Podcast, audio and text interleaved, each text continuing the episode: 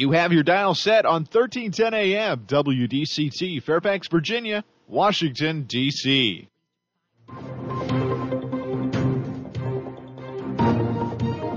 워싱턴과 미국, 그리고 세계의 흐름을 짚어보는 라디오 워싱턴의 시사 토크쇼. 워싱턴 전망대.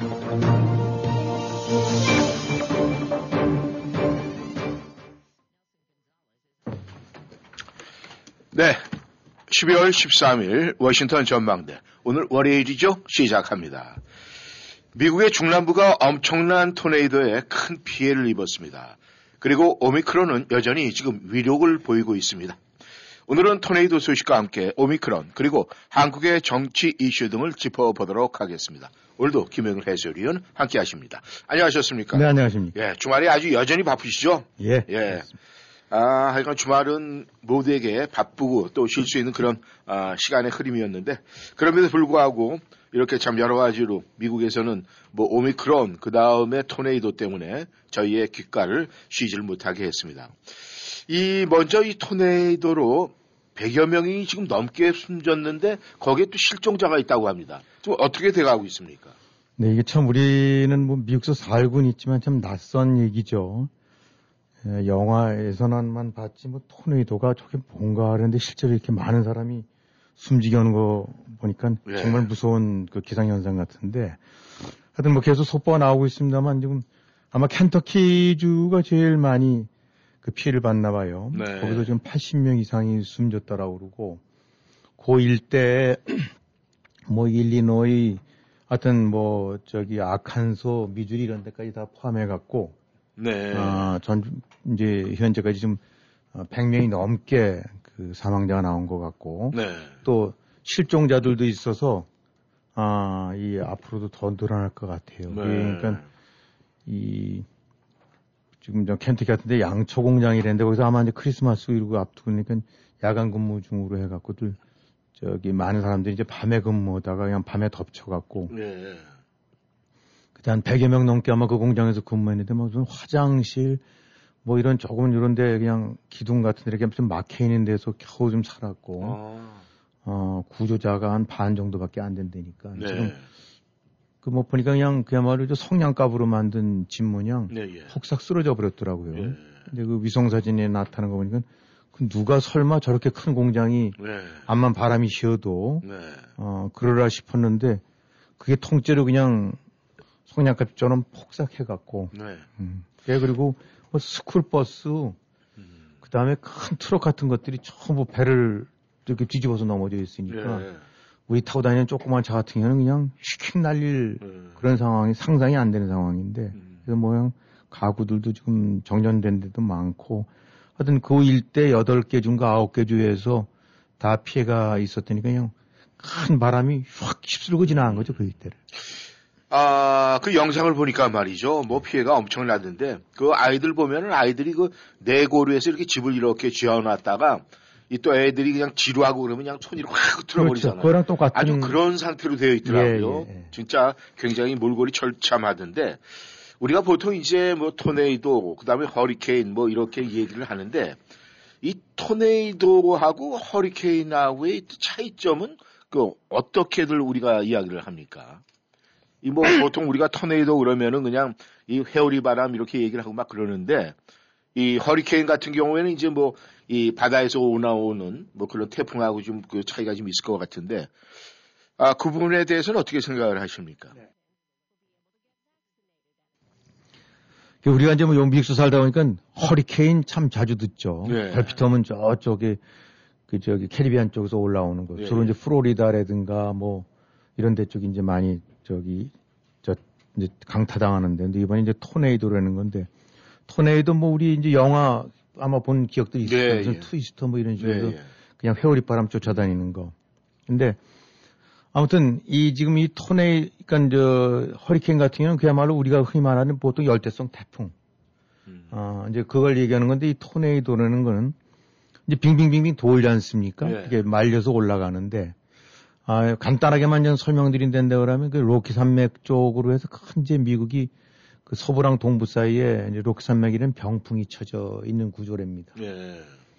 그럼 이제 그쪽에서도 바람이 불어오는데 그 록산맥을 넘어오면서 저쪽 이제 북 이제 북서쪽에서 네. 에, 넘어오는 바람들은 굉장히 이제 한랭 기단으로 차대요. 음. 그 다음에 아, 이 이제 바다 쪽에서 들어오는 이 이제 저기 텍사스 오른쪽도 되겠고, 예. 그러니까 이제 플로리다 왼쪽 네. 그쪽쯤에서 이제 걸프만 쪽에서 이렇게 이제 미국 대륙 쪽으로 들어오는 바람들이 큰 두 개의 기단이 이 바로 이제 오클라호마라든가 좀 켄터키라든가 예. 그 일대 이제 평원에서 만난대요. 음. 그러면은 거센 이제 차, 차고 건조한 바람은 미- 밀려 내려오고 네. 위쪽에서 다시 올라오다 말리니까 이제 바람 두 개가 만나면 이렇게 꼬이듯이 꽈배기처럼 음. 그렇게 현상이 일어나서 이제 그 일대가 그래서 오클라호마가 이제 제일 많이 나는 지역인데 네. 그래서 이제 오클라호마 일대를 그 토네이도 밸리 그래갖고 음. 이제 토네이도의 계곡이다. 네. 그러니까 그게 만나서 비비비비 틀려서 위로 치켜 올라가는 그런 현상을 보이면서 이제 북동쪽으로 이렇게 미끄러져 가는 거죠. 네. 근데 이 미국 이런 데가 워낙 넓으니까 아, 넓이가 지금 980 몇만 평방 킬로미터니까 이제 한반도가 한 22만이고 한 이제 남한 같은 경우가 이제 8, 9만 사이거든요. 예, 예. 그러니까 이제 한국의 지금 한국의 100배 정도쯤 되는 넓이라고 생각하시면 됩니다. 음.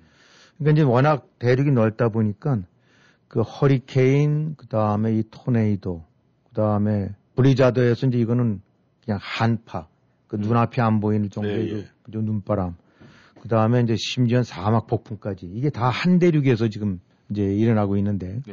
이 토네이도가 우리가 이제 뭐 보면 보통 용오름이라고도 얘기들 하죠. 음. 예, 그래서 트위스터라고도 얘기하고 그냥 거대한 바람 기둥이 휘휘휘 말려하고 위로 떠 올라가는. 네. 그러면서 휙 이제 막 꼬리가 이렇게 휩쓸고 지나가면 거기 있는 것들은 그냥 전부 저 부서지면서 막 한돌로 날아가는 거 있지 않습니까? 네, 예. 영화 같은 데 보면 막 소도 날아가고 네. 차도 날아가고 그러는데.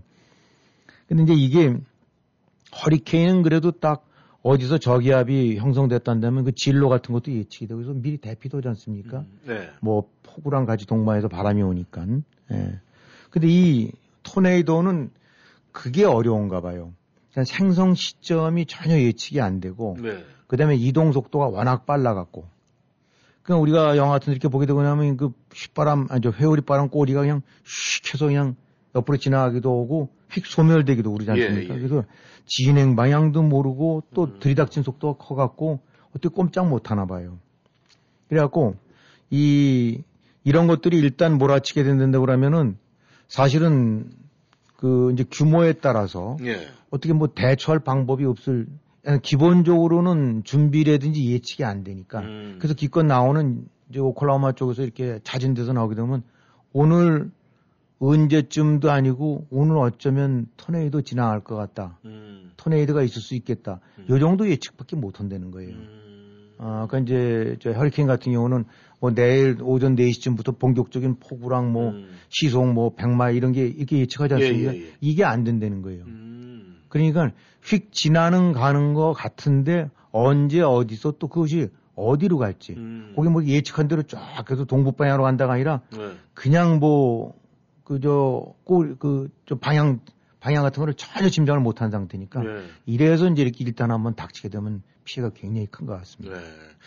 그렇다니까 우리가 이 풍선 같은 거 이제 이렇게 손으로 꽉 잡고 있다가 놓으면은 그냥 아. 방향이 네. 어디로 되죠, 막 예. 그렇게 가는 것처럼 된다는 그렇죠. 얘기인데 예. 이 보통 보면은 이 허리케인 같은 경우에는 등급이 있잖아요. 뭐 A급이다, B급이다, C급이다 뭐 이렇게 갖고 크기라든가 이렇게 되는데 그러면 그 허리케인 이 토네이도는 그런 걸 그러니까 지금 말씀드리려면 등급을 매길 수가 없다. 갑자기 왔다 갑자기 사라지니까. 어, 거기 거기 이제 F급으로 매기나 봐요. 아, F가 그래요? 뭐 이제 어떤 기상학자 이름을 딴 거라는데, 네. 어 그래갖고 이제 뭐 F1, F2, F3, F 이런 식으로 이제 되나 본데 보통 조금 컸다 하면 그 대부분 그 이제 그 휘바- 회오리 바람 네. 예. 그것이 움직이는 속도가 보통 100마일 이상이 된대요. 음, 그러니까 자동차보다 빠르다는 얘기죠. 예. 그러니까 자동차가 도망치려고 해도 어떻게 보면 쫓아오면은 그렇죠. 당할 막- 수밖에 예. 없죠. 그러니까 뭐 보통 사람은 더 말할 것도 없고. 그 다음에 평균 지름이 이제 목축이긴 하겠지만 75m 정도라니까. 75m요. 예. 그, 왜 우리 저기 이렇게 우리가 직접 그런 건 목격은 못해도 더러 우리 살던 때도 이렇게 보게 되면 마당 같은데 이렇게 잠시 그 회오리바람 같은 게 하면서 휴지 같은 네. 거라든가 낙엽 같은 것이 이렇게 위로 쓸려 올라오는 거 봤죠. 예, 조그만 예, 건데도. 예, 예. 근데 그 지름이 75m 정도쯤 된다니까 그 바람 기둥의 그 지름이 그 정도니까 사실 그 안에 75m면 웬만한 것 다 들어가지 않습니까? 아, 그렇죠. 예. 웬만하면 뭐다 어. 들어가죠. 그다음에 그 꼬리가 음. 그, 그 기둥 자체가 100마일 정도 이상으로 움직인다니까. 그래서 가장 그 역사상으로 살벌했던 것 중에 하나는 그 시속이 바람 속도가 예. 어, 그 거의 300마일 정도까지도 했고 지름이 3.2km 정도가 됐을 때니까 예. 그니 뭐 지름 3.2km의 거대한 회오리바람 기둥이 시속 300마일로 움직이면은 그냥 당해낼 방법이 없는 거죠. 예. 어, 자연재해라는 것이 워낙 이제 그렇긴 하지만. 네. 그래서 이번에 같은 경우도 그 엄청나게 큰 바람 기둥이 그러니까 쭉 그냥 훑고지나간 거예요. 음. 어, 그냥 저 파괴를 해가면서. 예, 예. 그게 이제 이 정도쯤 되고 나면은 웬만큼 단단하게 지어진 건물들은 다 붕괴를 해버리고 자동차는 다 날아다닌 정도- 음. 정도라니까. 그게 이 그래갖고 이 이번에도 이제 사진들 보게 되니까 스쿨버스면 사실 그래도 꽤 큰 차 아닙니까? 그렇죠. 아, 그다음에 트럭처럼 베는 것들도 그냥 완전히 엿가락처럼 얽혀갖고 음, 도저히 그 뭐 짐작이 안 될 정도니까 그 아마존 같은 공장 뭐 저 저기 화물 보관하는데 예, 예. 뭐 물론 미국 집들 이렇게 보게 되면 꼭 성냥개비처럼 져서 좀 저게 버티나 싶은데 음. 아 어쨌든 그런 것들이 휙휙 다 날아가 버릴 정도니까 그래서 뭐 보니까 그 참 에피소드 그런 거 나온 것 같습니다만 거기서 날라온 그 사진 사진 틀이 음. 아 200, 200몇 킬로쯤, 그러니까 100몇 마일 떨어진 인디애나에서 발견이 됐대요. 음. 어, 그건 참 기가 막힌 얘기인데, 야. 예, 어떤 사람 자동차에 그 사진이 꽂혀 있더랍니다. 예. 그러니까 사진이 날아다니다가 이제 아마, 음. 근데 이게 좀 보니까 자기는 전혀 모르는 건데, 음. 어, 그래서 꽂혀 있는 게 아니라 이제 그 윈드 실드 같은 데 이제 네. 그렇게 됐겠죠. 그래서 그걸 갖고 수- 저기 SNS에다 올려봤더니, 음. 이번 폭풍 피해 저한 데서 백 몇십 마일인가 떨어진데 음. 사는 사람 부모님 사진이래요. 예. 그 집안에서 다 음, 날라가. 날아갔는데 그 우리 부모님 사진하고 그러니까 240km인가를 날랐다니까 음. 그 짐작을 할 수 있겠죠. 물론 네. 사진이 나른 것이 아니라 이제 사진 틀 같은 것이 일단 날랐다가 어느 순간 부서지고 이제 거기서 온 거니까 그러니까 뭐 200km 정도를 이동했다니까 이 그 그거 따라서 온 거 아니겠어요. 네. 어쨌든 간에 휘말, 휘말려 갖고. 그러니까 그 위력이라는 거는 아, 이 또 일반 그 저기 저 허리케인과는 음. 그 순간 그 부분에 있어 그냥 뿌리채 뽑혀 나가니까 네. 어, 당할 수가 없을 정도로 엄청나대. 네. 그렇다면은 이 보통 우리가 허리케인 한다면 허리케인은 이제 미국 남부 지역이죠. 이 그렇죠. 플로리다나 뭐 루이지애나 이쪽을 얘기를 하는데 그렇다면은 이 토네이도는 미국에서 어디가 가장 위험한 곳이라고 우리가 그래도 대충 예상을 할 수 있습니까?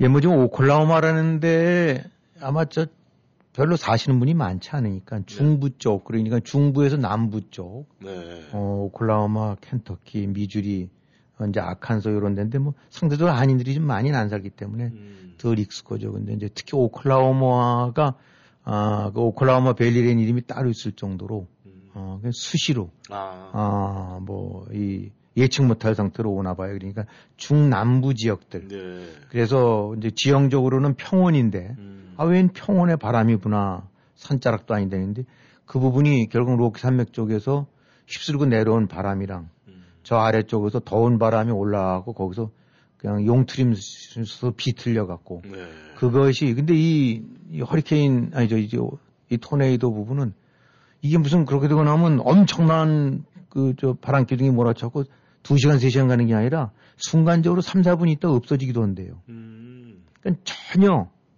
뭐 꼬리를 물고 딱 해서 어떤 큰 바람 기둥이 15분, 20분간 진행하는 뭐 그렇게 할 수도 있고 3분 있다 없어지기도 하고 네. 바람이 이제 서로 비틀리는 상태가 어떻게 종식되고 나면 순식간에 그냥 잠잠해지는 거죠. 음. 바로 그 전에는 그냥 집을 다 통째로 쓸어버렸던 시기니까. 네. 아 그래갖고 그 그런 측면으로 봐서는 아 그야말로 자연재해라는 것이 통상 뭐 천재는 그 예측이 안 되지 않습니까? 그렇죠. 예. 네. 그러니까 아 이제 보통 그런 속- 속성이 있는데 그래도 허리케인도 그렇고 모두 홍수도 그렇고 눈도 그렇고 다들 일정 시점 전에 그래도 어느 정도 예측이 가능한데 네. 이것만큼 예측이 안 되나 봐요. 네. 근데 이제 이 토네이도, 이 동부 쪽에 사시는 분들, 저희가 살고 있는 이쪽 지역에서는 사실은 이 허리케인에는 좀 익숙하지만 이 토네이도에는 익숙치가 않은데 그래도 우리가 아- 이번 사건을 봐서라도 우리가 좀 알고는 있어야 될 것 같은데 말이죠. 그렇죠. 만약에 이 토네이도가 이렇게 우리가 맞닥뜨리게 됐다. 그러면 이 대처 요령은 어떻게 좀 어떻게 설명할 수 있습니까? 네, 뭐 이 동네 이 우리가 지금 살고 있는 데는 그냥 그 야사 같은 얘기긴 합니다만 미국의 기상학자들이 조사하고 했더니 가장 자연재해가 적은 지역이 바로 요 지역이래요. 예. 메릴랜드랑 이제 버지니아가 만나는 요 다이아몬드 지역. 예. 그래서 여기다 이제 워싱턴을 정했대는데 그러니까 상대적으로 버지니아 같은 경우는 이런 자연재해에서는 제일 좀 안전한 것 같아요. 네. 근데 이제 만에 하나 뭐 그쪽으로 옮겨서 한다 혹은 어떻게 여행 중이든 뭐든 하다 음. 이제 이렇게 된다면은 일단은 낮은 곳으로 아, 지하실이라든가 어떤 이런 데 쪽에서 최대로 낮은 곳으로 내려가고 음. 건물이 있을 때는 건물 제일 정중앙에 네. 제일 가운데쯤 될 만한데 제일 낮, 낮게 바짝 엎드려 있어야 된다. 무거운 거 같은 걸 꼭 옆에 좀 쥐고. 예. 그 다음에 창문 쪽에서는 최대로 멀리 떨어져라. 왜냐면 그 유리 쪽 같은 것들이 항상 나올 수가 있으니까. 음. 그래서 집중해서도 넓은데 홍원돼 있지 말고 작은 방 쪽 화장실이라든가 네, 예. 뭔가 그 무슨 저기 창고라든가 음. 이런 쪽으로 해서 어, 된 부분에서 이제 바짝 엎드리는 것이 제일 좋다. 예. 그 다음에 이제 차 안에 있어 만약 이렇게 거다 토, 토네이도 맞는다. 네. 그렇게 되면 이, 이 차에서 우리는 어떻게 보면 차가 묵직하니까 그 안에 있으면 될 거지만 나오랜 거 하네요. 음. 차에서 나와갖고 네. 길바닥이든 어디든 또랑이든 근데 이 다리 밑은 이제 건, 건조한 저기 저 건천 같은 경우는 예, 물이 예. 마른 데면 괜찮은데 물이 그런 데는 그건 조심을 해야 된대요. 예. 휙휙 몰아칠 수가 있으니까. 근데 어쨌든 낮은 곳에 또랑 같은 데 들어가서 바짝 엎드려야 된다. 음. 음. 그러니까 차 안에 앉아 있는 것만이 절대 능사가 아니다. 그러니까 워낙 이 바람이 위력이 크니까 네. 덤프트럭도 뒤집는 데니까 음. 어 그냥 웬만한 차 같은 건 장난감처럼 휙 날릴 수도 있는 거니까. 네. 그 다음에 이제 만약에 이제 건물 안에 있다가 이런 상황을 직면한다. 그럼 최대로 낮은 층으로 내려와라. 음. 낮은 층으로 내려와갖고 또 작은 방 같은 데를 찾아 들어가라. 낮은 네. 층에. 그 다음에 이 계단 통로 같은데 우리 이제 내부 내부 계단 같은데 네. 그런 데 같은 경우 상대적으로 음. 홍뚜리보다는 안전하고 이 엘리베이터 쪽에서는 그건 가까이 있는 게 아니다. 네. 엘리베이터 들어가거나 그러지 말고 음. 그건 언제든지 잘못될 수가 있으니까. 그다음에 역시 건물 순 유리창에서 아, 좀 떨어져 있어야 돼요. 예. 그러니까 이 토네이도를 만나면 종합적으로 얘기한다면 아주 제일 낮은 장소, 음. 그 다음에 조각 같은 것이 날리고 무엇보다도 막 바람 속에서 뭐가 기둥이 떨어질 줄 모르고 모르니까 담요라든가 이런 거로 해서 머리 부분 쪽을 특히 아. 잘 감싸 안으면서 낮게 바짝 엎드려야 된다. 그래갖고 이, 이쪽 지역들 같은 경우는요, 네. 아, 그 토네이도 많은 지역은 시멘트 건물이 뭐 우리가 사실 미국 살면서 보통 오피스 빌딩 아니면 시멘트 잘 보기 어렵지 예. 않습니까? 예. 근데 시멘트 빌딩들이 상대적으로 적대. 근데 그 이유가 뭐냐면은 네. 그래도 무너질 때 시멘트보다 나무가 좀 안전하답니다. 음. 그래서 나무집들을 어차피 나무집들 대부분 짓긴 하지만 음. 시멘트들을 피한대요. 예. 그러니까 이 토네이도를 만나게 되면 모든 게 다 부서져 버리니까 음. 머릿속에 이, 저 날아다니는 것들이 많지 않습니까? 예, 예. 아, 그러니까 이 머리가 안 맞게 두툼한 거로 감싸고 그냥 몸을 바짝 엎드리고 음. 기둥이든 뭐든 나무이든 뿌리든 부쩍 잡아갖고 혁대라도 메고 있든 뭐라든 음. 어, 뭐 핸드백 끈으로 묶기라도 하든 어쨌든 그렇게 해라. 네. 그것이 요령이었는데 뭐 실감은 안 납니다만 이렇게 100여 명 죽는 거 보게 되니까 혹시 여러분들도 중부나 이런 데 지역에 남부 쪽에 네. 여행 같은 데 지나다가 그렇죠. 아, 뭐 하이웨이에서 만날 어, 수 있는 그럼요. 거니까 그럴 수. 그런 것들 염두에 두셔야 될 것 같습니다. 네. 네, 워싱턴 전망대 오늘은 이, 이 중부 지역에서 생긴 그 토네이도 그거에 대해서 어, 말씀을 나누겠는데 정말 이 영화나 만화 속에 나오는 것이 그런 이야기거리가 지금 현실로 다가오는 것 같습니다. 전하는 말씀 듣고 다시 돌아오겠습니다. 행복한 가족들과 함께 에란델 K마켓에서 연말연시도 함께 하세요. 매주 금토일 60불 이상 구매 시 배추가 박스에 4불 99, 매주 월화수 60불 이상 구매 시 항공무가 박스에 6불 99, 한국해양수산부 후원으로 진행하는 한국산 방건조 수산물 특별전이 12월 10일에서 12일까지 단 3일간 진행됩니다. 군산 반건조 서대, 목포 반건조 민어, 삼척 반건조 볼락포 등 다양한 수산물을 이번 주말 K마켓에서 만나보세요. 주말마다 펼쳐 지는 다양한 시식 행사와 특별한 새해 상품이 가득한 애난데일 K마켓에서 행복한 겨울을 즐기세요. 한인사회의 자랑, 한인들의 권리를 찾아줄 로 와인스타인 앤 손. 강력한 법정 변호사로 처음부터 끝까지 투쟁하는 한인 2세 경력의 전직 검사 출신 노승은 변호사. 교통사고, 민사, 형사, 음주운전까지 모든 교통사고에는 확실한 변호사가 필요합니다. 컨탄타이를 corporation, 개인 거래부터 commercial까지 단 한 곳 믿을 수 있는 상법 전문 변호사 크리스티나 신. 파산 신청도 크리스티나 신이 함께합니다. 로 와인스타인 앤 손703-887-1037 703-887-1037 연말 연시에 한국에 선물 보내야 하는데 리얼 익스프레스를 통하면 안전하고 빠르게 우체국 택배로 배송된대요. 시간이나 요금은 어떻게 되는데? 4, 5일이면 한국에 도착한다니 참 빠르죠? 워싱턴, 버지니아, 메릴랜드 지역이면 기본료가 17달러 99센트래요. 뉴얼 익스프레스를 페어팩스, 애난데일, 센터빌, 락빌 등에서도 이용하실 수 있습니다. 귀국이사, 구매대행 비즈니스 사업자 택배도 가능합니다. 지역별 대리점 문의는 703-272-4181, 703-272-4181로 하세요.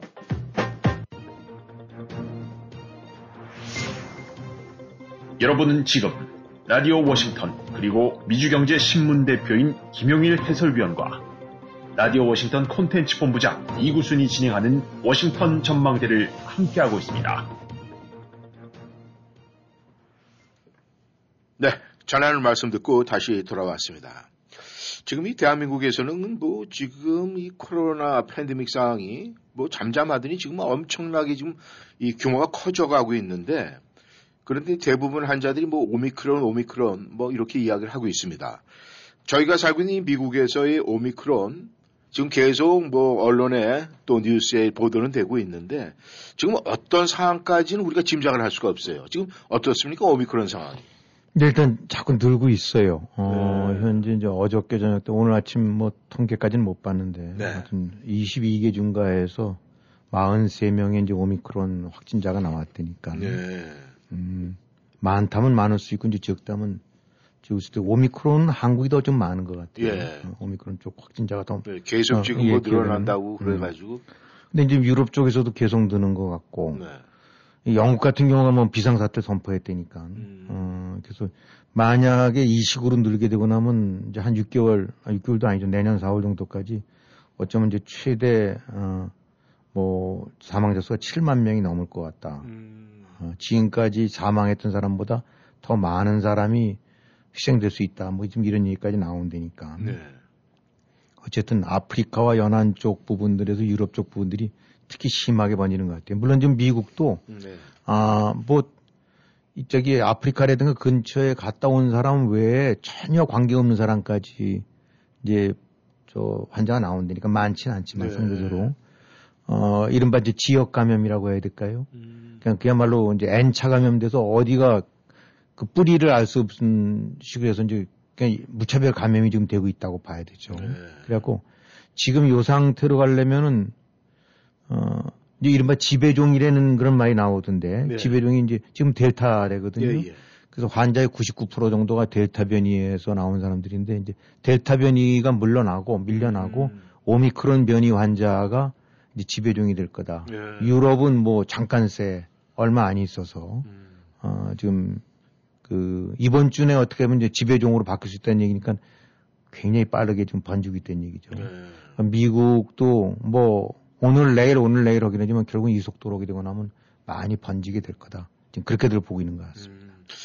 그런데 지금 오미크론에 대해서 뭐 뉴스나 이렇게 보도를 통해서 나오긴 나오는데 그 상황에 대한 심각성에 대해서는 지금 아직까지 크게 어필되고 있지는 않은 것 같아요. 네. 그런데 문제는 이것이 이제 중증으로 변질이 될 위험이 있다든가 또 아니면은 기존의 백신 지금 뭐 맞으신 분들 뭐 2차 접종까지 끝낸 분들이 이 부스터샷을 뭐 이제 망설이고 있는데 네. 지금 이 중증으로 변질 위험과 그 기존 백신의 어떤 효과 같은 건 어떻게 지금 보고 있습니까? 근데 지난 시간에도 말씀드린 것 같은데 아직까지는 오미크론을 인해서 사망자라든가 네. 심각한 중증까지는 아직 안 된 것 같아요. 네. 그- 그나마 다행인데 근데 뭐 43명 미국 같은 경우는 40여 명 중에서 그러니까 모집단이라고 해야 될까 너무 작죠. 뭔가를 예. 판정하기에는 네네. 어, 그래서 이제 지금 급속히 들불 번지듯 이제 번지고만 있는 상태인데 이제 다른 나라들 같은 경우도 보게 되면 대체적으로 일단은 그렇게 심각한 중, 중증으로까지 번지는 거는 아직은 그렇게 케이스가 많, 별로 없는 것 같다. 네. 그러니까 이제 그나마 다행이긴 한데 이제 문제는 여기서 백신에 우리가 맞았던 백신 효과를 이게 잡아먹나 봐요. 네. 지금 미국에서 22개 주에서 나온 그 오미크론 변이를 조- 환자를 조사해봤더니 이제 43명인데 네. 이 중에서 80명 이제 80%쯤 된다고 할 수 있는 34명이 2차 백신까지 다 맞힌 사람, 맞은 사람이라는 거예요. 네. 이 얘기는 뭐냐면은 우리가 이제까지는 뭐 델타든 뭐든 했었을 때, 아, 이 백신 맞고 나게 되고 나면 웬만큼 다 방어가 된다라고 했는데 그게 이제 방어벽이 깨졌다는 얘기죠. 네. 그 중에서도 이제 14명인가는 부스터샷까지 맞았대요. 음. 그러니까 14명이라는 데인데 그러면 거의 한 20%, 25%가 넘거든요. 네. 그러니까 이제 정리를 한다는데 그러면 만약에 이거를 하나의 일반화 시켜서 생각을 한다는데 그러면은 80%가량이 2차 백신까지 맞은 사람이고 음. 그 중에서도 어 3차 부스터까지 맞은 사람이 14명이니까 음. 25%가 넘는다. 네. 즉 백신이라는 것이 우리가 기대했던 것만큼은 아, 방어 효과를 제대로 기능을 못하게 만드는 것이 지금 오미크론 변이다. 네. 음, 그래갖고 중증으로까지 위해- 할 위험은 아, 상대적으로 아직은 낮은 편이긴 하지만은 네네. 백신이 이제 능사가 아니라 뚫고 들어온다 라고 음. 이제 봐야 되는 거죠. 네. 아, 그나마 그래도 이제 과학자나 의학자들 같은 얘기는 그래도 백신을 맞고 나면 중증으로의 전이라든가 사망 상태까지 전이 부분은 상당 부분 커버가 된다. 네. 아, 근데, 아, 그, 이 항체 수가, 그러니까 두 번 맞은 화이자 백신 같은 경우들, 뭐, 모더나도 이제 비슷하긴 하겠지만, 그 언급되는 거 보니까, 두 번 백신 맞은 것이, 뭐, 사실상 물과 다름 없어진다. 음. 이 오미크론한테는. 네. 어, 그걸 갖고 절대 만심하면 안 된다. 음. 라고 좀 얘기를 하는 거죠. 네. 그 이제 대체적으로 보게 되고 나면, 뭐, 기침이 좀 증세를 보게 되면, 보통 우리 감기 적어듯이 좀 피로감, 네. 코도 좀 막히고 콧물도 좀 나오고 어 기침 조금 나오고 해서 약간 가벼운 감기 증세라는 거예요. 네. 어 그래서 이제 그거로 해서 끝나면 되는데 어쨌든 간에 이제 거기서 그 어떻게 이제 번질지 모르는 거니까. 네. 그래서 중요한 거는 이제 우리가 백신을 두 번 맞았거나 혹은 부스터샷까지 맞았다 하더라도 예. 아, 이 부분에 관한 충분한 방어 능력이 이제 장담이 안 된다. 음. 그 대신 이제 어 그래도 부스터 부스터샷을 맞게 되고 나면은 예. 뭐 중화항체라고 그래서 이제 일종의 그 그거를 무력화시키는 항체가 어 2차 맞았을 때보다는 어, 한 25배 정도 저 증가한다니까 예. 무조건 이제 부스터샷도 맞아야죠. 네. 뭐 이건 머뭇거릴 사항이 아니라 아 그렇기 때문에 어쨌든 간에 지금 저희들 음, 저 요령을 내지 대처 요령을 한다는데 그러면 긴 말할 거 없이 무조건 안 맞은 거보단 맞은 거. 음. 한 번보단 두 번, 네. 역시 또 두 번보단 세 번. 음. 그렇다고 뭐 열 번씩 맞을 수는 없는 거긴 하지만 이런 상태가 지금 꼭 코끼리 이렇게 뭐 만지듯이 네. 어, 지금 의학자들 같은 경우도 전체 파악을 못 하는 것 같아요. 네. 무지하게 빨리 번진다. 아주 심각하게 이 더되는 것 같지는 않다. 하지만은 기존의 백신도 어, 그렇게 잘 듣지 않는 거 뚫고 예. 들어오는 것 같다. 요 정도가 현재 내려진 상태이니까 뭐 가이드라인인 게 없는 것 같습니다. 자오징어 일단 의학 전문가들이 내린 얘기는 무조건 부스터샷까지 일단 맞아라. 그나마 그게 그래도 약간의 방어 역할을 한다라고 예. 정리를 할 수 있을 것 같아요. 그 파우치 그 소장도 얘기하기를 이 무증상 환자가 생길 가능성이 굉장히 많다 이렇게 얘기는 했어요. 근데 이 지금 이 델 그 델타 돌파 감염하고 오미크론하고 이제 차이점이 어떻게 나이에 따라서도 좀 어떻게 연령별로 해서 좀 이렇게 달라질 수가 있습니까? 아니면은 기존의 델타 같은 경우에 사실 기저질환자, 노약자들 뭐 위험하다고 그랬잖아요. 그랬죠. 근데 그게 좀 이상해요. 저, 저도 그냥 이렇게 뉴스 속에서만 보고는 있는데, 네. 아, 왜 그런지 모르지만 하여튼 대체로 40세 이하 젊은 환자들이 많다니까. 음, 근데 이제 이게 연령대가 뭔가에 차이를 주는 건지 아니면 그 젊은 사람들이기 때문에 상대적으로 여행이라든가 이동 내지 접촉이 잦아서인지 모르긴 하지만 우리가 알았던 이제 그 코로나라는 건 대체적으로 노령층에 취약하고 네. 어, 또 여러 가지 사망률이라든가 중증 전이 이런 것들이 많은 것 같은데 네. 일단은 지금 사, 환자들 속에 어, 그 비율이 40대 이하가 많다니까 음. 그 원인이 뭔지는 모르겠지만 현상적으로 나타나는 건 그렇습니다. 그러니까 네. 이제 짐작컨대는 아, 상대적으로 이제 접촉 빈도라든가 활동 폭이 클 수밖에 없을 테니까 정도로만 생각하는 거니까 그래서 나이를 갖고 딱 구분은 못하긴 하지만은 어찌됐든 간에 아, 상대적으로 젊은 층의 어, 전파라든가 그저 양성 반응 이런 비율들이 더 높은 건 사실이다. 네. 어, 그렇게 이제 이해를 하시면 될 것 같아요. 아, 그렇다면 이제 뭐 현재로서는 이제 이, 이 코로나 팬데믹 상황이 이제 오미크론 쪽으로 이제 흘러가고 있는데 네. 그렇다면 우리가 가장 중요한 건 어차피 생긴 거니까 이제 대처하는 방법이 가장 중요하지 않습니까? 그렇죠. 그럼 그 대처할 수 있는 방법은 지금 어떻게 설명할 수 있을까요? 지금 하여튼 전문가들이 지적하는 거는 아까도 말씀드렸지만 맞아라. 아, 음, 안 맞으면은 뭐 그건 장, 전혀 장담 못 하는 거고 예. 맞아도 제대로 지금 기능이 안 되니까 예. 그리고 맞아도 3차까지 부스터까지 빨리 맞아라. 음. 근데 이제 그렇게 되면 보통 우리가 부스터샷 맞았을 때 6개월 지난 뒤에 맞았단 말입니다. 예, 예.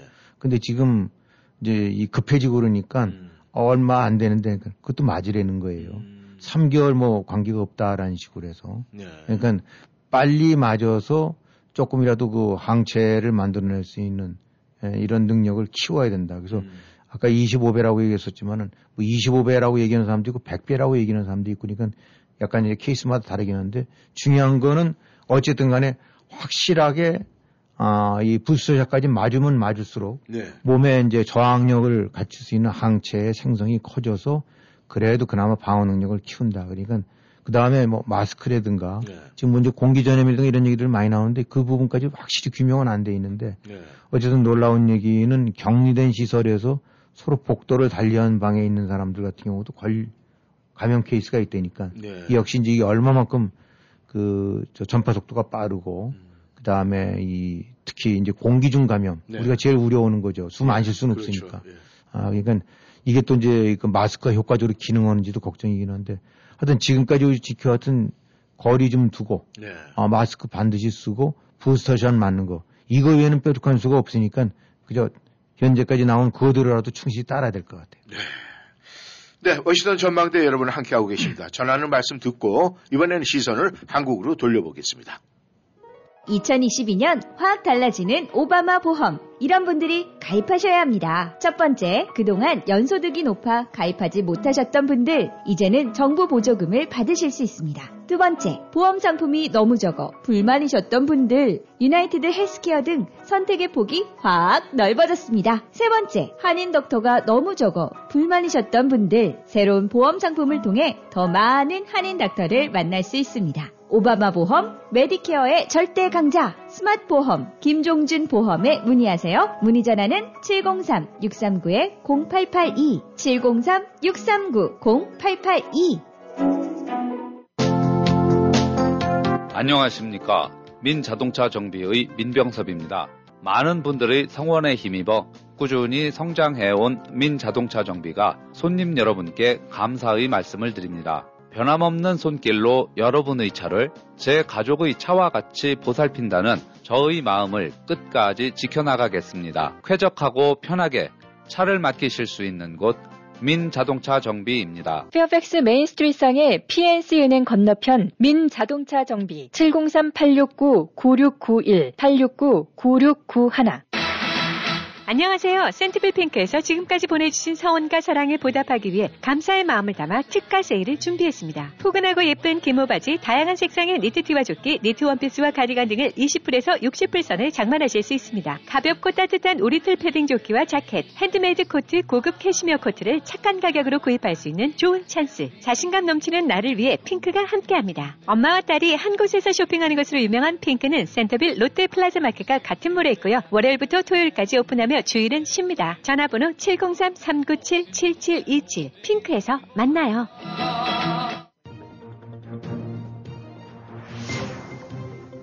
여러분은 지금 라디오 워싱턴 그리고 미주경제 신문 대표인 김용일 해설위원과 라디오 워싱턴 콘텐츠 본부장 이구순이 진행하는 워싱턴 전망대를 함께하고 있습니다. 전하는 말씀 듣고 다시 돌아왔습니다. 아, 베이징 올림픽 정말 말 그대로 이제 코앞으로 다가왔습니다. 그래서 지금 이 바이든 대통령이 외교적 보이콧 선포를 했어요. 그래서 그 외에 이제 뭐 한국 등 여러 나라가 곤혹스러운데 이 한국이 베이징 올림픽 보이콧을 안 할 것 같다. 미국하고 같은 배를 안 탈, 안, 안 탈 것 같다. 뭐 이런 이야기가 흘러나오고 있는데 지금 이게 어떻게 돼가고 있습니까? 네, 이제까지 이제 사실 그 문제 참 저 답, 답변하기 어려운 곤란한 문제죠. 네. 뭐 여길 따르자니 이수일과 심순애처럼 뭐가 옳고 이쪽을 따르자니 뭐가 좀 네. 그 식인데 한국과 미국 양쪽에서 이제 다 끼어 있는 상태에서 양쪽 눈치를 안 볼 수가 없는 것이 이제 저 이제 미국과 중국 사이에 있으니까. 네. 그래서 이제 그 동안에는 이른바 전략적 모호성, 그래서 애매모호하게 그냥 두리뭉실하게 넘어가는 식으로 했는데, 이제 아마 어저께인가 지금 문재인 대통령이 호주를 갔나 봐요. 네. 거기서 얘기를 하는데, 음, 뭐, 어디 요청받은 바 없다. 아, 권유받은 바 없다. 물론 뭐, 그럴 수는 있겠죠. 근데, 한국 정부는 외교적 보이콧을 검토하고 있지 않다라고 이제 말을 했다니까. 네. 이건 뭐 대통령이 한 말이니까 어, 이렇게 해석을 해야 아직 뭐 여지는 있지만 저기 외교적 저 보이콧을 검토하고 있지 않다. 뭐 물론 그건 나중에 검토하고 있다로 바뀔 수도 있긴 하지만 보통 이런 외교적 용어는 안 한다라는 어, 이제 동참 안 하겠다 미국 쪽에 그런 거를 이제 시사한다고 봐야 되지 않을까라고 이제 분석 들을 수밖에 없죠. 어, 그러니까 이제 호주 같은 경우는 우리 안 하겠다. 예. 어, 이제 저기 저 베이징 그 외교적 올려 요, 저 보이콧 하겠다라고 했던 건데 뭐 그거는 호주는 주권 국가 로서 자주적으로 결정한 문제고 한국도 결정을 존중한다니까 너는 너대로 그래 해라 우리는 어, 할 생각이 없다라고 이제 얘기를 했다고 봐야 되겠죠. 예. 이제 같은 시각 비슷한 시간 이제 일본 쪽에서는 어, 참여를 미국 그거 한 거에 이제 같이 동조를 한다. 네. 근데 이제 일본은 굉장히 좀 곤란한 입장이었죠. 뭐 어느 나라든 이제 편치는 않은 입장이지만 바로 이제 그 동경올림픽을 했었고 예.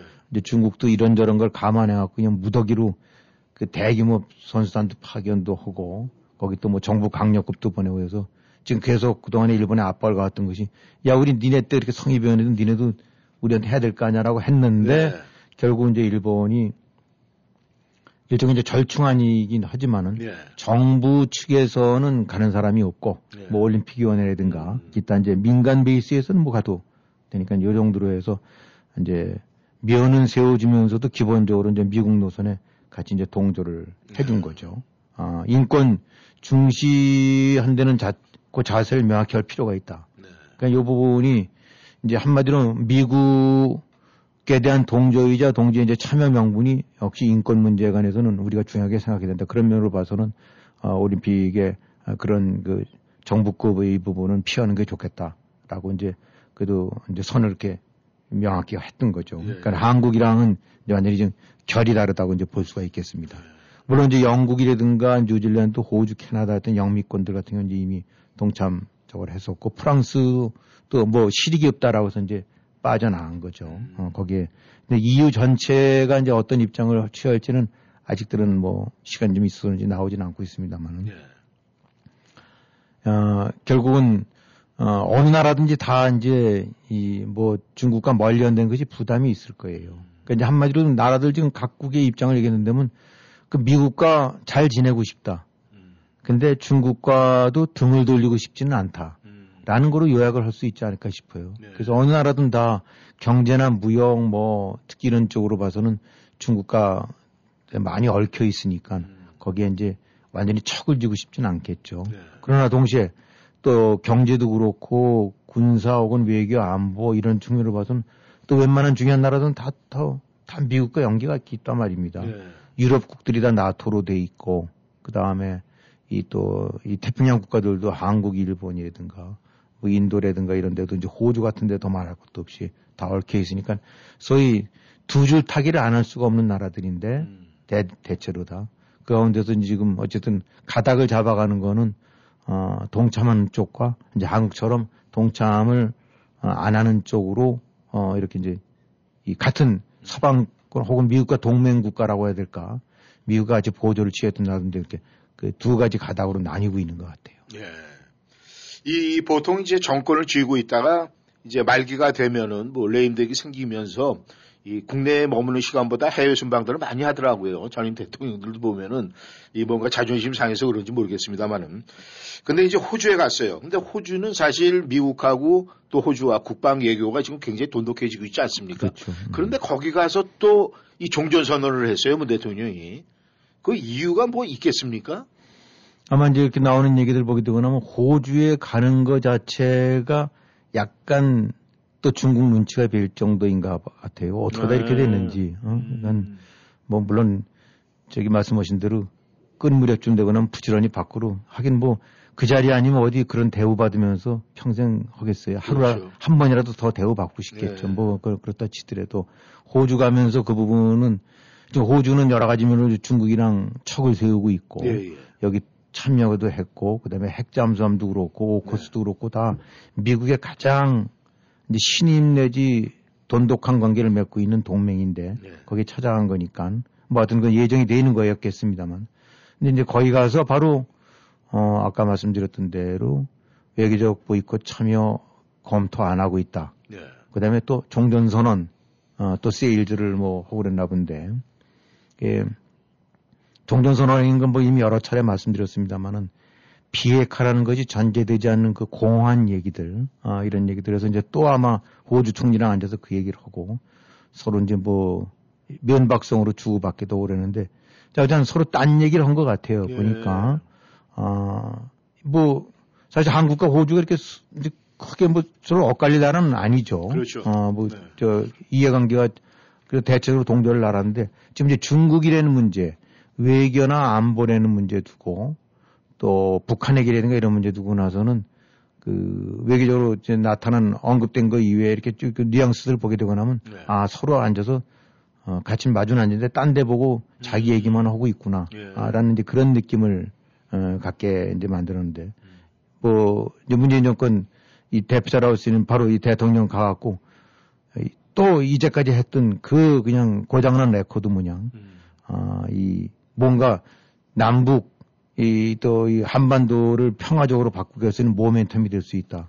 왜 종전선언이 모멘텀이 될 수 있다고 하는지 아, 그 논리도 기묘하지만은 그 이제 노림수가 뻔한 건데 그걸 갖고 이제 어떻게 보면 가장 미국과 튼실한 관계를 맺고 있는 호주한테 가서도 예. 또 이제 계속 그 메아리 없는 이제 뭐 그를 이제 외치고 온 거라고 봐야 되겠죠. 예. 예, 그러니까 이 지금 중요한 시점에 본인은 원치 않았을지 모르지만 호주에서 이제 이렇게 언급하고 이런 부분들이 한국의 가장 지금 첨, 첨 아주 그냥 예민한 이슈가 되어 있는 것들에 관해서 이제 한국이 어떤 스탠스를 보이고 있는지를 어, 결국 이제 보여줬다. 음. 아, 그래서 이제 아, 한국이 이제 절로 길을 잡는구나라는 느낌들을 결국은 갖게 만드는 것 같아요. 그러니까 종전선언 역시 어, 끊임없이 앉아갖고 어, 이제 정권 끝나는 날까지 지금 앉아서 어, 그거를 또 타령을 할 것 같고 음. 어, 지금 이제 외교적으로 저 보이콧 같은 경우는 어, 애매모호하게 하다가 어, 결국 이리저리 이제 냄새는 피워왔었습니다만 애매모호하게 하다가 결국엔 것은 어떤 식으로 이제 피디어들 찍고 온 게 아닌가. 음. 나중에 또 뭐 바뀔 수도 있을지 모르죠. 예. 어, 뭐 외교라는 건 또 항상 바뀔 수도 있긴 하지만 하지만 현재 이른바 as is 기준으로 봐갖고는 이제 그런 식으로 가닥은 확실하게 잡은 것 같습니다. 네. 아, 보통 대통령 선거에서 말이죠. 네. 이 보수 정권이 이 북한과 연계된 이것을 선거 활용도로 뭐 많이 썼다. 이게 진보 정권 쪽에서. 그렇게 얘기를 했습니다. 예. 그런데 지금 진보 정권이 대한민국을 지금 어, 쥐고 있지 않습니까? 그런데 그 진보 정권의 후보 또 이재명 후보도 이 종전 선언 입장을 밝혔어요. 그렇다면 이게 지금 뒤바뀐 거 아닙니까? 그렇죠. 그동안에 이제 북풍 혹은 뭐 김일성의 남침 이거를 호시탐탐해서 할 때는 늘 선거 때나 이런 평소에 그런 그런 안보적인 위험성을 강조하면서 이제 사람들을 움츠러들게 해서 네. 아주 저 써먹었다라고 예, 하는 예. 거죠. 근데 사실 이제 돌이켜 본다고 하면 문재인 정권만큼 북한이라는 존재를 그리고 활용해서 이제 회쳐먹듯이 아, 이렇게 저혼 정권이 없었죠. 예. 이제 그 일을 이어 아, 이제 이재명 후보 같은 경우도 물론 아, 이제 여러 가지 얼마만큼 결이 다른지는 봐야 되겠습니다만 이제 최소한도 외교 이제까지 이제 문재인 노선을 어, 대부분 이제 충실하게 이행해 온다고 봐야 되겠는데 이제 외교 안보 특히 이제 종전선언 문제도 뭐 후보자로서 이제 언급을 했더라고요. 그러면서 네. 뭐이 정전 지금 정전 상태니까 예. 이거를 종전 상태로 바꿔야 된다. 평화 체제로 가기 위해서는 서로 싸울 필요가 없는 상태를 만들어야 된다. 라고 얘기를 하면서 네. 그래서 종전선언이 필요하다라고 했는데 같은 논리입니다. 그걸 종전선언이 잘못됐다고 얘기하는 사람은 아무도 없어요. 어, 싸움이 다 끝나고 나면 당연히 다 서로 툭툭 털고 화해하고 뭐, 이 여러 가지 이제 주고받고 정리할 거 하고 난 다음에 이제 우리 싸움 끝났어. 우리 잘 지낼 거야. 이거 선언해야죠. 네. 근데 그것이 지금 문제는 종전 선언이 잘못됐던 것이 아니라 종전 선언을 스- 선언할 수 있는 지금 상황이냐. 가장 큰 현안인 아, 북한 핵이라는 것이 네. 전혀 해결이 안 되고 오히려 위협이 증가되고 있는 상태에서 어떻게 뜬금없이 지금 종전 선언이냐. 그 여러 가지 문제가 한두 가지가 아닌데 네. 이제 허당못해 어느 언론에서 제기하는 거 되고 나면 지금 그 납북됐던 피랍자들 예, 예. 그 다음에 전쟁 뭐 어떤 식으로 해서 이제 우리 국군들 예, 예. 잡혀갔던 사람들 뭐 아직도 굉장히 많이 남아 있나 봐요. 음. 근데 우리가 이제 혹시 기억들 하실지 모르겠지만 일본 같은 경우는 일본에도 이제 그뭐 만경봉호 타고 이렇게 해서 넘어간 사람들 예, 예. 지금 저 뭐 제일교포 소위 북송 예, 예. 근데 일본들 남아 있지 않습니까? 근데 일본 총리는 바뀔 때마다 하는 얘기가 납북 혹은 어 북, 북에 저, 저, 글로 갔던 예, 예. 사람들 다시 돌아오는 문제를 어, 우린 거론한다. 그래서 늘 거론을 해요. 예. 근데 이 문재인 정권 들어서 그 한 번 거론한 적이 있느냐. 음. 지금 몇백 명 이상이 좀 남아있다고 보는 것 같아요. 예. 그 중에서는 군인 신분으로 갔던 사람도 있고, 왜 그 전에 우리 칼기인가 강릉인가에서 예, 납치한 것도 맞습니다. 있었습니까? 그 다음에 어부들도 우리가 이제 많이 그런 걸 눈에 주인 안 기리지만 이런 사람들도 꽤 많이 잡혀 올라갔다가 예. 돌아오지 못한 사람들이 많이 있나 봐요. 네. 이거 대한민국 대통령 되고 나면 그거 돌려보내라 음. 라고 해야 되는 거 아닙니까? 종전선언 같은 데는 누식구 봐도 그런 것들도 없어요. 네. 그러니까 종전선언이라는 건 말 그대로 전쟁 상태가 완전히 종식이 되고 서로 군사력이나 무력으로 상대방에 대한 위협을 가하지 않겠다는 것이 100% 확인이 되고 예. 한국 입장으로 봐서는 가장 위협적인 무기 핵무기가 완전히 해체 내지 없어져 갖고 이제 더 이상 걱정할 필요가 없다. 그럼 왜 말립니까? 그때 그러면 왜 그러면 주한 미군 하자고 그러고 그렇게 안 해요. 어. 근데 지금이 그런 상태냐? 네. 그렇지 않은 상태에 그거로 덮어 살짝 씌워 갖고 하려는 그 저희가 바로 의심스럽다는 건데 이게 뭐 끊임없이 미국 와서 그다음에 이제 호주까지 가서 그냥 만나는 사람마다 붙잡고 아 종전선언 이제 타령을 하고 있는 것 같은데 예. 어. 이 바로 이런 거를 이제 그대로 이제 이재명 후보도 뭐 이, 이으는 것 같아요. 근데 거기서 좀더 어, 그대로 좀 지나칠 수 없는 말은 종전선언을 반대한다고 이제 일본 쪽에서 일본 쪽에서는 당연히 아, 종전선언 이제 이새 총리도 그렇고 아베 총리 같은 경우도 똑같은 논리로 해서 북한의 핵위협이 존재해야 하는 상태에서 섣부른 종전선언은 음. 뭐 동북아의 안, 저 균형을 좀 깨뜨릴 수 있다. 예. 미군 나가라고 할 수도 있고 철수하라고 할 수도 있고 핵자산 뭐 전략자산 이거 안 된다라고 했더니까 뭐라고 얘기를 했냐면 그 종전선언 반대하는 일본의 동점은 그것도 친일파다. 음. 어. 그러니까 정말 여기서는 욕이 안 나갈 수가 없는데 네. 어, 이 인간들 이걸 영어로 하니까 누가 그러는데 this human이래네요. 야, 그래요? 이게 이거 우리가 우리 말이 참 저 뉘앙스가 다르죠. 이 인간 하게 되고 나면 벌써 딱 뭔가 있는데 this human 하게 되고 나면 어딘가 좀 아, 좀 고급져 보이죠? 글쎄요. 그래서 하지만 예. 아, 이 그래도 이 방송에서 욕을 할 수는 없고 예. 이 this human들은 음. 또 여기서도 편가르기를 하냐. 음. 아, 이 일본 저거 반대니까 또 친일파냐. 종전선언 반대한다라고. 예. 이게 이 this humans들의 음. 멘탈인 것 같고 사고 방식들인 것 같다. 예. 아, 그러니까 그야말로 어, 지난번에는 그 저기 저 지난번에도 무슨 죽창 들고 어떻게 일본이랑 저거자라고 예. 해서 그저 어 일본과 이렇게 각을 져 갖고 패거리를 모으듯이 이 this human들은 또 이제 종전 선언 갖고도 또 앉아서 이 국민들을 가르고 네. 이분법적으로 하는 것 같다. 어, 이게 뭐 이 저기 이재명을 지원할 수도 있고 윤, 윤석열 지원할 수도 그거는 뭐 다 사람들 저거긴 합니다만은 예. 최소한도 이런 행태만큼은 준엄하게 또 지적받아야 된다. 이거는 대한민국의 안보지 여기에 웬 친일파를 결부시키느냐. 네. 어, 정말 this human들이라고 안 할 수가 없다. 네.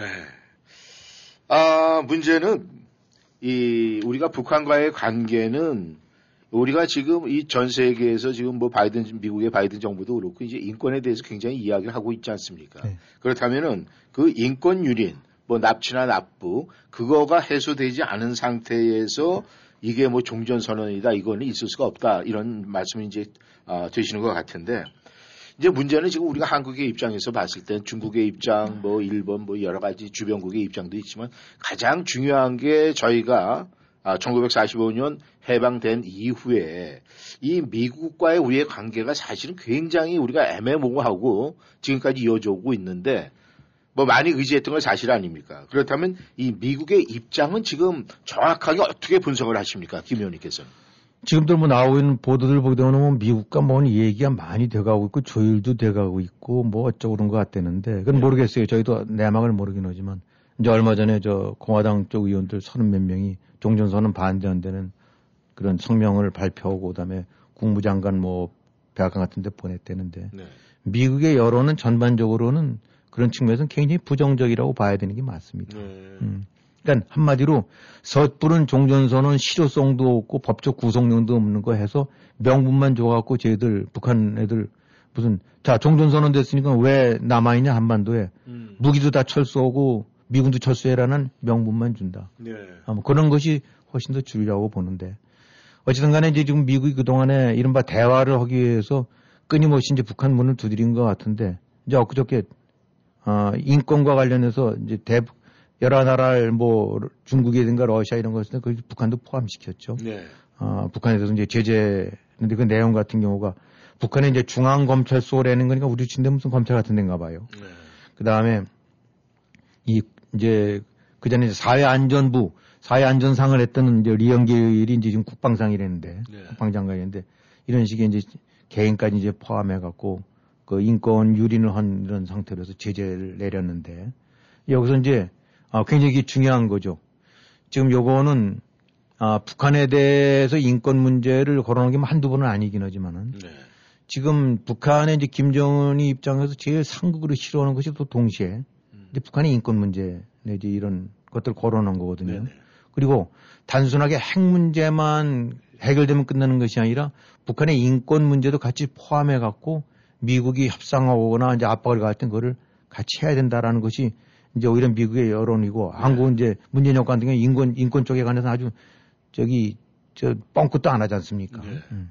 근데 지금 미국이 그런 거를 들고 나왔다라는 거는 어떻게 보면 일상적인 것 같지만은 이제 미국의 정책이라든가 대북한의 이런 입장이 아, 조금씩 이제 구체적으로 뭔가 그 어떤 스탠스를 보여주고 있는 게 아닌가. 네. 아, 그래서 중요한 건 자오죠. 북한의 인권 문제에 관한 언급을 이유로 해서 네. 이제 중국에 관해서도 지금 아 이제 민주국가의 회의 그다음에 자유 가치 동맹 아, 이런 것들 얘기했을 때 가장 지금 바탕이 되고 있는 것이 음. 어, 인권 자유 아닙니까? 그렇죠. 그다음에 외교적 올림픽 보이콧에 근거가 되고 있는 것도 신장 지역에서 이거 위구르족에 대한 탄압 네. 이런 부분이 그대로 좌시해서는 안 된다라고 하는 거기 때문에 역시 인권을 고리로 해서 하는 건데 음. 그 속에 북한도 들어있다는 거. 북한이 이제 노골화됐다는 예. 드러났다는 거 부분이 굉장히 이제 중요한 거라고 봐야 되겠죠. 네. 그러니까 어떻게 보면은 이제 많이 좀 김정은이 쪽을 참고 지켜봐 줬는데 네. 아, 전혀 뭐 변동이 없는 것 같다. 음.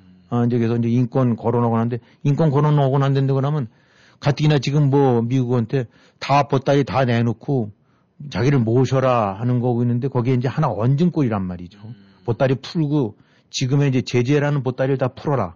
그래야 내가 좀 만나라고 했다. 어쩌고 지금 그렇게 떠들고 있는 상황인데 아, 거기다 인권이라는 보따리 하나 더 얹은 거나 다름없으니까. 음. 아, 소위 이제 그 문재인 정권이 추진해왔던 평화 프로세스인지 뭔지 이런 부분들 간에서는 뭐 종전선언이 이제 그 맹, 가장 큰 줄기입니다만 네. 또 역시 이제 별로 그 그렇게 또 좋은 얘기가 아니겠죠. 그 네. 입장으로 봐갖고는. 네. 여기서 그런 측면으로 봐서 이제 미국의 입장은 노골적으로 종전선언, 아, 이건 no, 음. 어, 라고는 안 하지만 뭐 남북 간 대화하는 건 좋다라는 식으로 얘기를 하는데 마음 한편 속으로 봐서는 크게 지금 될 소리요. 아, 이 말도 안 되는 소리지. 하지만 여러 가지로 지금 대놓고 하기는 어려운 상황이 그러니까 그저 이런 식으로 우회적으로 나오고 있는 조치를 봐갖고 미국의 어떤 속내라고 해야 될까 네. 생각을 이제 짐작을 해야 될 것 같아요. 그렇다면 이 모든 것이 이제 아, 미국 쪽에서는 다음 대한민국 다음 정권에 대해서 눈여겨 좀 봐야 될 것 같은데 아직까지 미국에서는 어 뭐 진보다 보수다 이 두 후보 중에 누군가에게 뭐 힘이 좀 실리는 그런 모습은 아직 안 보이고 있죠. 뭐 그런 모습도 없지만 또 그런 모습을 사실 또 보여서는 안 되죠. 네. 아, 그거는 또 하나의 압박이 되니까. 그거는 이제 한국이 판단해야 될 부분인데, 네. 그야말로 이제 그런 뭐 어느 쪽을 선호한다거나 이런 부분들에 관해서는 일체 언급은 없죠. 네. 예, 그래서 이제 단지 근데 이번에, 어, 이제 바로 아까 이제 호주를 갔었습니다만은, 네. 그 이제 거기서 한 내용 중에서 참 보게 되고 나면은, 어, 우리 입장으로 봐서는 착잡하고 약간 좀, 그, 저, 입, 입, 입이 쓴 얘기가, 예. 이제 호주 총리가, 예. 모리슨 총리가 쭉 얘기를 하면서, 그, 한반도의 어떤 자유 내지 안정 굉장히 중요하다. 음. 지금 저- 자꾸 이제 종전선언 갖고 거기가 안정돼야 된다라는 식으로서 이제, 아, 뭐 계속 강조를 했나 보죠. 네. 그랬더니 거기에 대한 대비 굉장히 중요하다. 근데, 아, 타협 안 할 게 있다. 음. 어, 타협해서는 안 될 것이 있다. 네. 그게 바로 뭐냐면 자유랑 민주다. 음. 이렇게 얘기를 했다라고 그러더라고요. 네. 그러면서 우리가 어, 6.25 때 미국과 더불어서 우리도 파병했다. 그 호주에서 왔지 예, 않습니까? 우리도 가서 피를 흘리고 싸웠다. 음.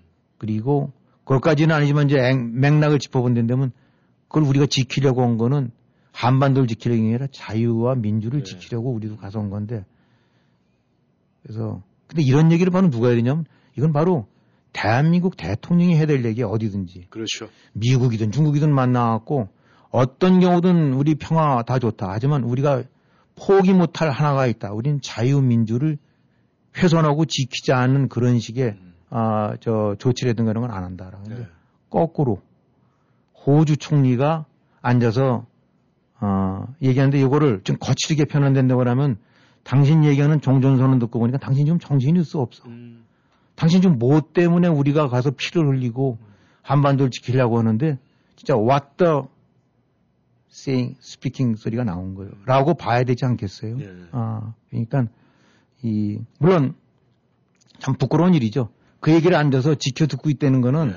오죽하면 그 소리를 듣느냐라는 건데 아, 지금 뭐 프랑스가 그랬듯이 뭐 국익 따라서 하는 건 관계 없어요. 얼마든지 그 어, 대한민국 국익에 맞춰서 하는 거 갖고 뭐라고 할 수는 없는데 저게 지금 문재인 정권이 하는 것이 국익이냐 진짜 아니면 정권 이익이냐 그 부분이 문제라는 거죠.